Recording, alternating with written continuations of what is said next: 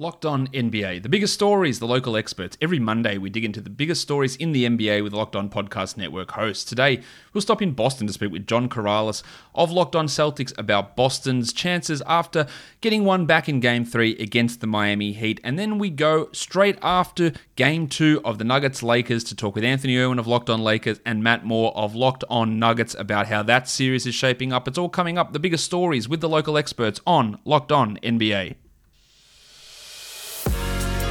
You are Locked On NBA, your daily NBA podcast. Part of the Locked On Podcast Network, your team every day.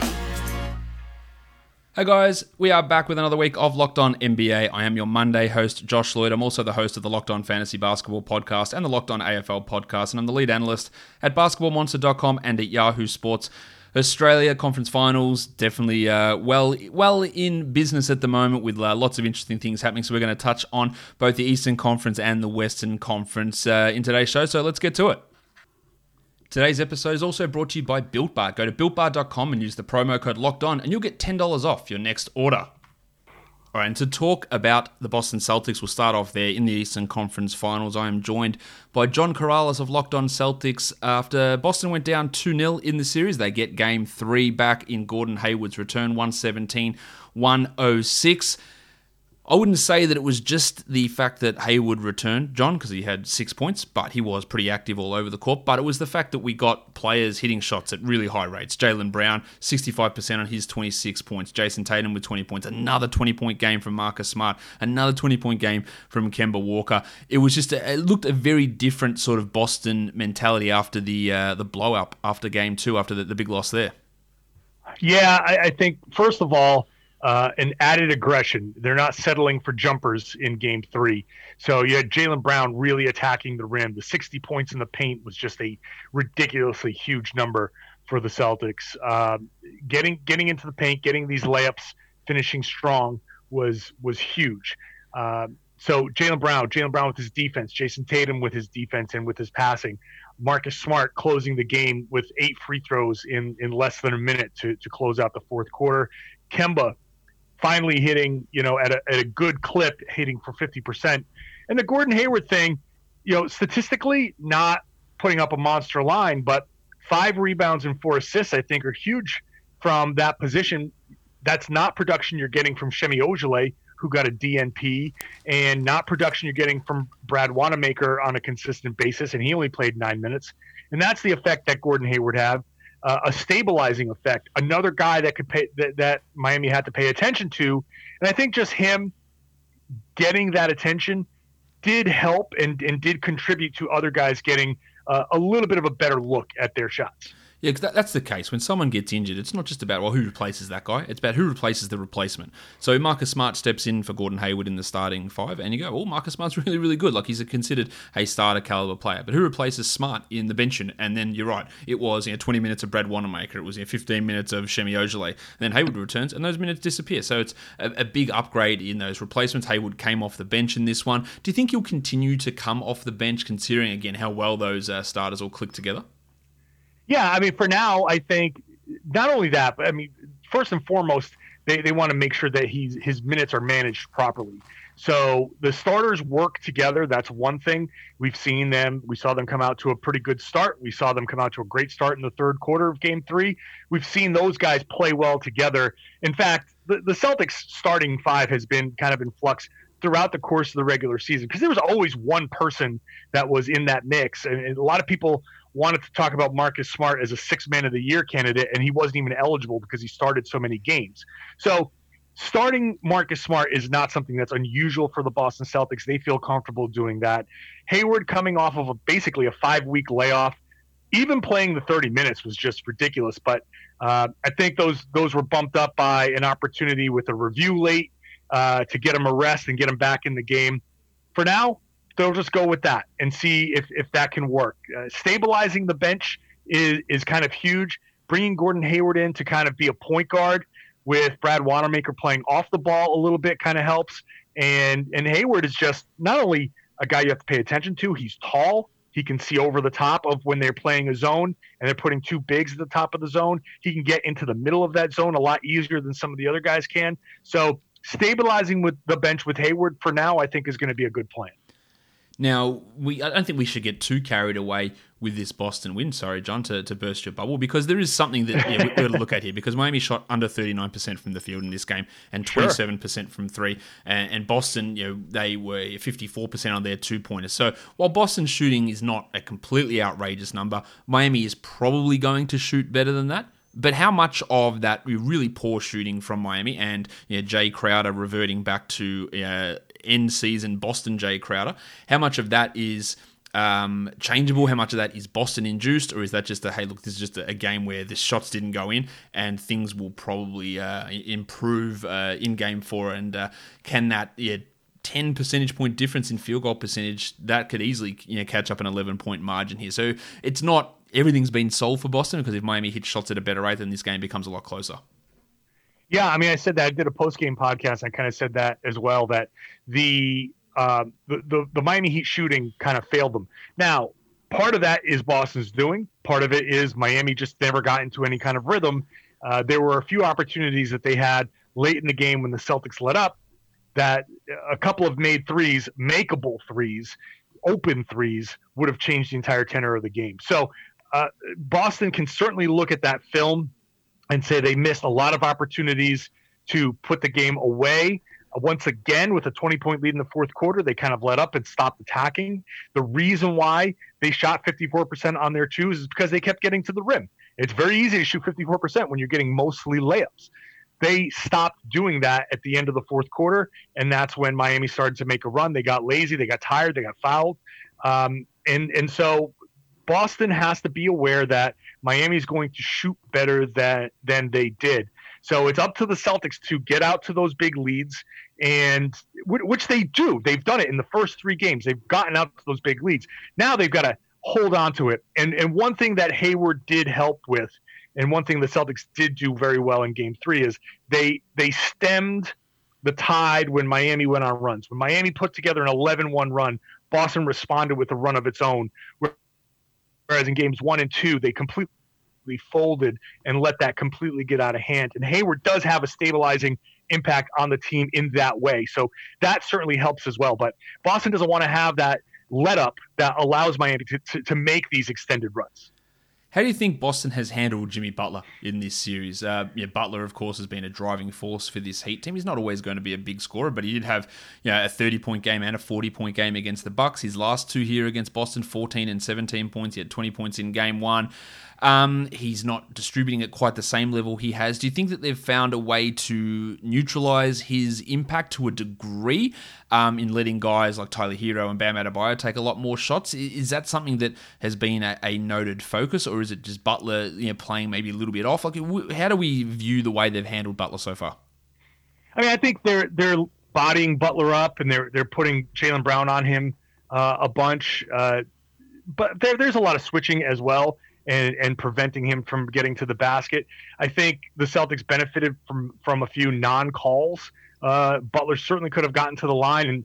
And if he's scoring, that's where he's doing a bulk of his damage. Driving, drawing fouls, getting to the line, putting your team in the penalty. So the Celtics in Game 3 kind of prevented that a lot. I think they're doing a good job staying in front of him and preventing him from getting all the way to the basket, at least in the last couple of games.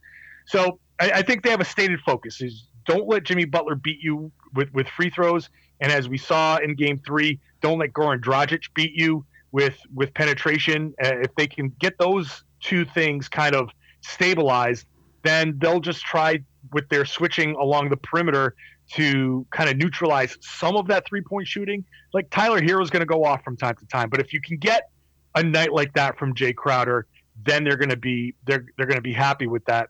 So I think they've done a pretty decent job with Jimmy Butler. And I think they also understand that if Jimmy Butler's going to end up taking jumpers, they're kind of okay with that too.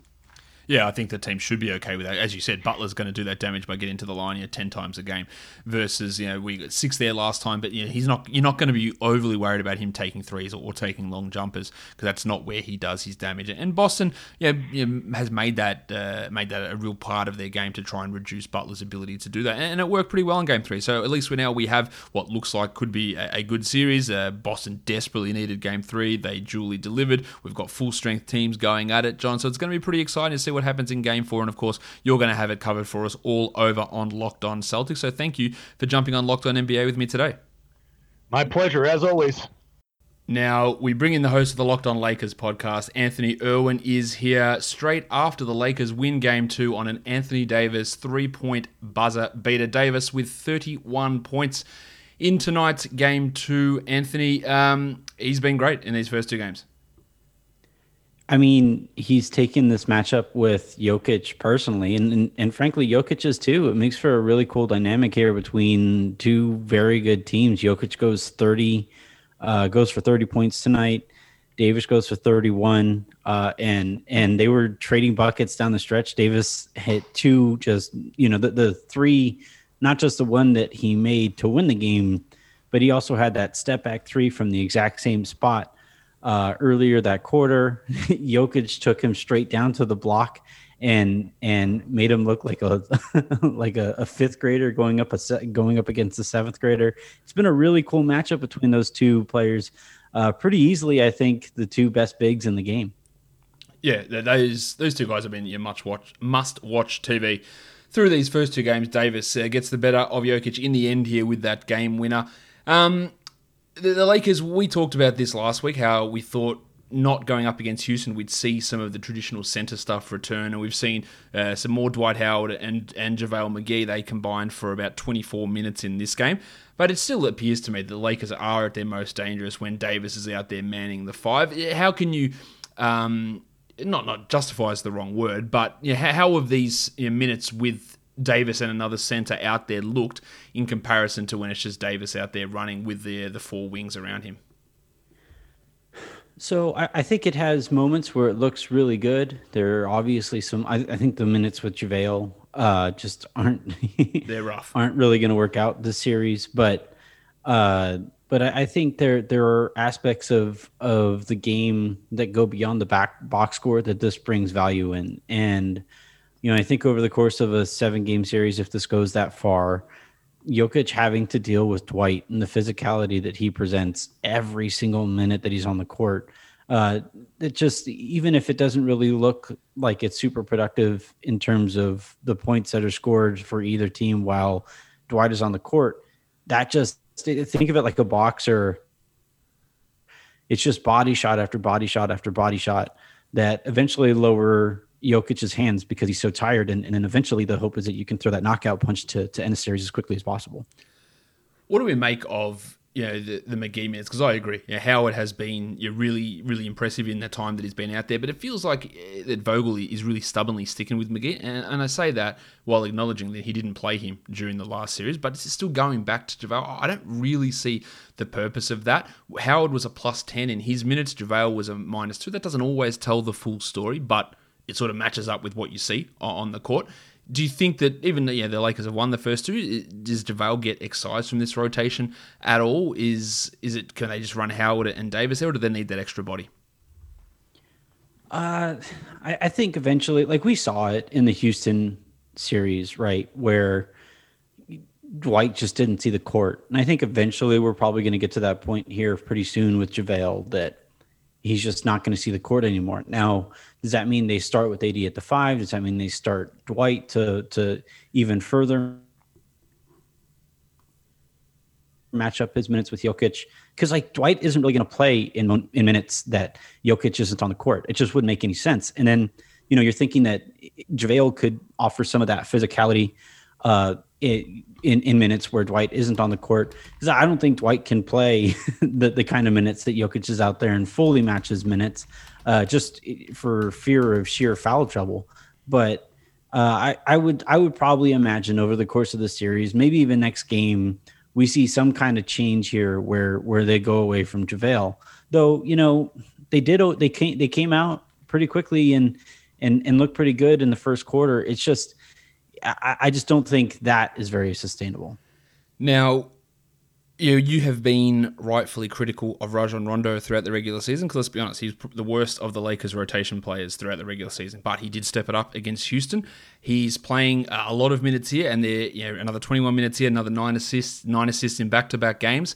How did Rondo look in these games against Denver? I thought he might struggle to find a matchup that would make sense for him, but I think that he's perhaps proven that wrong.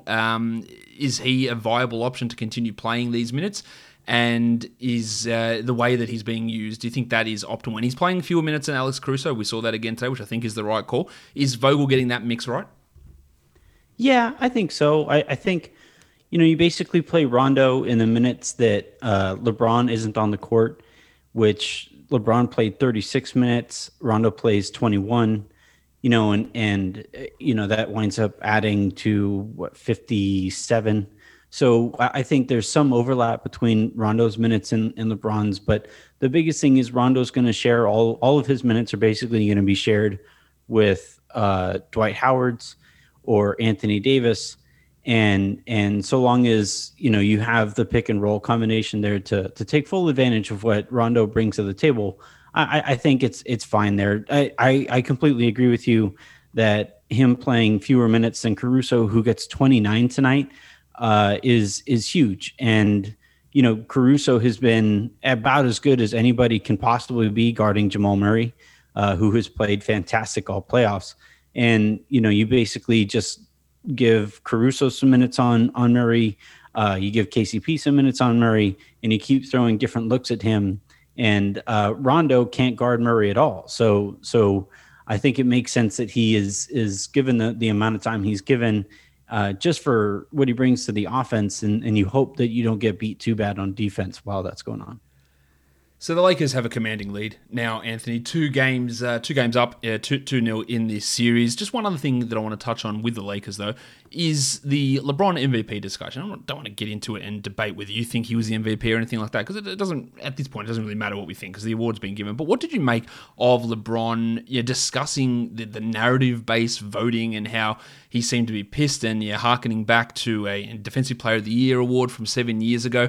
What did you make of those LeBron comments? That, to me, they came off a little weird. It was a little bit of a strange discussion that LeBron was having, where I thought that some of the votes that he was getting were more narrative based than Giannis. What did you make of that whole spiel from LeBron? It's tough. I'm not going to hold it against LeBron for thinking he should have gotten more votes for MVP, because he's coming off an incredible season, and I thought he handled the question really well, in the sense that, like, he didn't disrespect Giannis for winning, right? He didn't go full Kanye West and say that this award shouldn't go to Taylor Swift. He respected Giannis winning.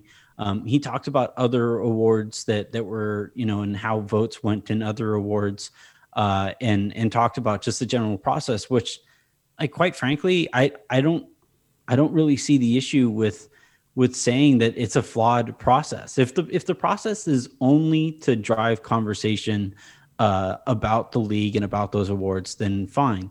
But given the weight that they have and the conversation that we have about these players' careers, and given the fact that these awards go to, they play a role in how much these guys get paid, I think the NBA should probably rethink either having them involved in the contract, in contract discussions at all, or, going so far as to, give local beat writers who don't pay attention to the league as a whole, votes that count as much as somebody whose job it is. Like Zach Lowe's vote should probably count more than Joe Blow's vote, who is only covering the Charlotte Hornets. And I think in terms of narrative, I hate that word so much, because who the hell knows at this point what it even means, right? Like, narrative basically to some people means anything that isn't analytically based. Narrative can mean anything that isn't tangibly based or statistically based. Narrative can be anything that is about a story about, non-basketball stuff. It can mean all of these various things. So I don't even know. I don't, I didn't, I kind of choose not to pay attention to the semantics of his argument. But if you kind of get down to what I think he was trying to say, I found myself agreeing with most of it. I agree with you on the beat writer sort of stuff. I think that that is a real blind spot, and you can see if you just look through the voting that was released a couple of days ago, you can see where some of those allegiances lie. I'm campaigning to get myself a vote because I don't cover a particular team. I cover all the teams, and I think that's the way it should be done, is that someone who is really paying... Like, if you're watching your games from teams... If you're watching the Charlotte Hornets in April, like then that no April this year, but that's the sort of thing that I think is more important than paying attention to what is the biggest story that's driving the most clicks across the league. So while I understand that part of it, I think some of the stuff came off a little weird from LeBron in that discussion. I know he was asked the question, but I still think it came off a little strange. But regardless, hey, yeah, he is piloting his team here along with Anthony Davis to a 2-0 lead in the Western Conference Finals. The Lakers are rolling; they are championship favorites. And Anthony, you're going to be covering everything about the Lakers over on Locked On Lakers in the rest of this week, and for however long as they are alive, which looks like it's going to be a while in these playoffs. So thank you for coming on Locked On NBA. Thanks for having me, man. Anytime. If you are looking for the best tasting protein bar ever, you don't have to look any further because Built Bar is back. Built Bar is the protein bar that tastes exactly like a candy bar. You don't need those old school protein bars that taste like cement mixed with sawdust, mixed with dirt. Built Bar is covered in 100% chocolate, is soft and easy to chew, and now they have banged on an additional 6 flavors to go with their 12 original flavors. Caramel brownie, cookies and cream, cherry barcia, lemon almond cheesecake, apple almond crisp, carrot cake. They are the 6 newies to go along with the 12 original OG flavors. Built Bar is a high protein, high fiber, low sugar, low calorie bar. Is great if you're looking to lose or maintain weight while still indulging in a delicious treat. Look at the cherry barcia bar, a new flavor, 17 grams of protein, a ridiculously low 130 calories, and a paltry 4 grams of sugar and 4 grams of net carbs. So if you go to builtbar.com, you can use the promo code LOCKEDON and you'll get $10 off your next order. Use that promo code LOCKEDON for $10 off at builtbar.com. Now I'm joined by Matt Moore, one of the hosts of the Locked On Nuggets podcast. Matt, that's a heartbreaking way for Denver to go down there in Game 2 after they made that huge effort to come back, take the lead, and then Anthony Davis hits the game-winning 3. Just quickly, your first reactions to what everyone's talking about at the moment is the Mason Plumlee blown switch assignment, then footage come out that... World Wide Wob had highlighted on his Twitter account that Jeremy Grant had told Plumlee to be ready to double LeBron and to come in there. It appears what Plumlee followed. What do you make of A, putting Plumlee in for defensive-only possession and then that mistake that led to the wide-open Anthony Davis 3? I think it was fine. I think the reaction to this is insane. I'm really confused by this. Like, one, Mason had done a pretty good job on LeBron for most of the game. And by that, I mean, like, you do as well as you can. Like, he's LeBron James and he's going to hit some stuff and that's fine. Mason is a better defender than Jokic. He's a better defender than most of the players the Nuggets have. They need size, obviously, to contest on things because of the length that they bring in. Clearly, they were worried about the slip to LeBron. Like, that was obvious. Like, if you watch it, you're just, like, for people to go, like, you just left him. Like, no. Okay, no. Like, clearly, he pulls up and is pointing to say we're switching so that they don't get killed on LeBron slipping the pick to the basket. And the result is a wide open 3. It's like, AD's wide open. AD shot 33% from 3 this season. He's a 30% career 3-point shooter, shooting 39% in the playoffs. Like, they would like to get a handout, sure. But, like, of all the possible outcomes, I'm not stressing about that one. If anything, honestly, this makes me more encouraged Nuggets are going to get at least a game. They're not going to win the series. The Lakers have too many matchup advantages. But it took this sequence of events for the Lakers to get this win in Game 2. I think that's actually going to be pretty encouraging for Denver. Yeah, look, I'm not a massive fan of Plumlee and Malone's complete reliance upon him in defense-only situations, but I also do think that he was told, watch LeBron. You've got to watch for LeBron rolling to the rim in that scenario. You've got to pay attention to that. I don't think it's worth the absolute outrage that's happening here of what is Plumlee doing. That is an all-time level mistake. I don't think it's at that level. It's obviously a mistake. Mistakes like that happen all the time. But I don't think that what he was. It wasn't like he was going on there to go and really face up guard Rajon Rondo for a 3-pointer. Like he's guarding LeBron James on a situation where if he gets the ball and he's open there, then it's a pretty easy finish for LeBron. So I don't really think that that's all that much of an issue. But let's talk about it at Denver. Again, that comeback. Malone goes real deep into his bag of tricks. We see PJ Dozier come out and really start to have a bit of an impact in this game. Is that just a case of Malone trying to figure out, like, we've got to do something here because we're down 10 here at halftime and mix things up a bit, or is he just have that level of confidence in Dozier to you know, or I guess confidence in his level of bench performance to be able to get these guys out there to, you know, try and mix things up and throw different looks at the Lakers? I think it's a little bit of both. I'm surprised, honestly, that he went to him because Malone is not one to try the whole, like, let's throw out a guy that hasn't played a lot, especially a rookie like PJ Dozier. It's just not something that he usually goes to. Not really a rookie, but a very young player in PJ Dozier. Like, that's not something that he goes to a lot. Obviously, he feels like there's a defensive limitation in terms of the size. Like, that's been an ongoing issue for Denver throughout really their time. And I think it's evident that Gary Harris is struggling in this series with the Lakers' length. PJ's bigger. He's got better length. And he's able to get back and transition faster and makes plays in that capacity. He'll also push the ball a little bit more. So I understood why he went to him. It was surprising that he made that decision because it's very out of his character. But honestly, I think it's encouraging that he was willing to, you know, think outside the box because I was expecting him to go down with the ship in terms of a tight rotation. It'll be interesting to see if he plays more in Game 3. Jamal Murray played 44 minutes and 14 seconds. He was a plus 16 in those minutes, so that means in the other 3 minutes and 46, the Nuggets were outscored by 17 points. What went wrong in those other 3 minutes 46? So that is a wild discrepancy. Yeah, I mean, I think, like, look, a lot of it is if you Jokic played 38 minutes and 40 seconds, Jamal Murray played 44 minutes, and Murray was plus 16, and Jokic was minus 6. Yeah. Like, the math there is bad. Joker still, I think, figuring out this matchup. He started to figure some things out, I thought, late in the game, obviously, like during that massive comeback. It takes Jokic a little bit while to figure about that. The second quarter was kind of where they lost it. The bench pushed things, and Murray was part of that bench unit that really pushed things. That's why you see that Mason Plumlee was a plus one and had some actual momentum going with him.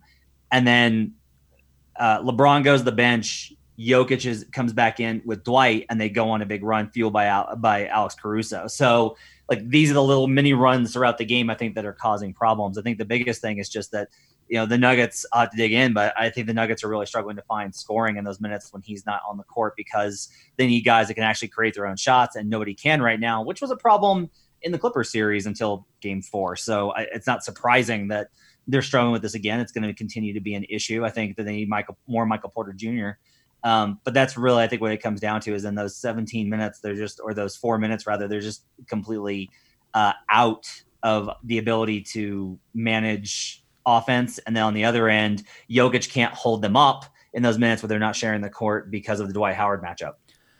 It's trite to say that, you know, the Nuggets have got them right where they want them. You know, after coming down from 3-1 in the first two series, this feels a little bit different, and you're never going to rely upon, you know, consistent 3-1 comebacks, but as a positive note, the Nuggets haven't shot well. 34.5% in Game 1, 33% from 3 in this game. Is that a level of confidence plus the way that they came back and realistically probably should have had the win in this game? Is that, you know, momentum that can build forward for this team heading into Game 3? Is that they have, you know, the first game wasn't great. This one, they pushed them. They probably should have had the win, and they still haven't really had a really hot shooting game. Is that something that Nuggets fans can hold their hat on and go, well, okay, if the shots start going in at better than average rate, then we're really in this? Yeah, I mean, at half, I was leaning more towards maybe they will sweep them, and the comeback, I think, really gives me confidence. Look, if you look back at the history of the Nuggets' playoff runs, every time they lose a close game down the stretch, most teams, it's like, oh, it was a heartbreaker. Like, oh, how are they going to get back up? Those are the games they respond to best. Like, when they know, like, no, we can do this. We can match up with them. We just got to do what we did in that game. We just got to make a few more shots and not have random things happen, and we're going to be right there. I would say that they'll probably win Game 3 based off of the momentum off of this game. The Lakers, I think, will probably just go like, we're just so blessed. Look at us. Like, everything's just falling into place. Don't get complacent because this team will continue to push you. They're not going to be broken by this. I think that they will continue to push. I would expect them to get one of the next two. What do you think the one move here, the major move that Malone needs to make for Game 3? Is it, you know, more Michael Porter Jr.? Gary Harris played only 25 minutes. Does he play more? Does he play less? What's the move that Malone has to make? I mean, I think it's got to be Michael Porter Jr. You know, 6 of 9 from the field, 2 of 4 from three. They need 3-point shooting. Like, this is a big deal for them. This is now 2 games where the Lakers have outshot them from 3-point range, and that's a problem. You can't have fewer made threes than the Lakers because they don't take many at all. You have to get up more threes, and the only guys that have the ability to kind of create those are Murray, Porter, and Jokic on pick and pops. They're going to need to get more threes up, and Porter Jr. is the only guy that's really willing to shoot them. I think he could have played more tonight and given him better minutes. I think that he probably needs to play more going forward. They need more shooters on the court in order to balance it out and provide something to keep up with the Lakers offense, because they're going to continue to pound inside. It is going to be interesting to watch this. We hope the Nuggets can get back in this and make this a series. Really strong comeback, and it was exciting to watch down the stretch. Matt, you and Adam will have it covered for us all over on Locked On Nuggets throughout the week. Thanks for coming on Locked On NBA with me. Thanks for having me.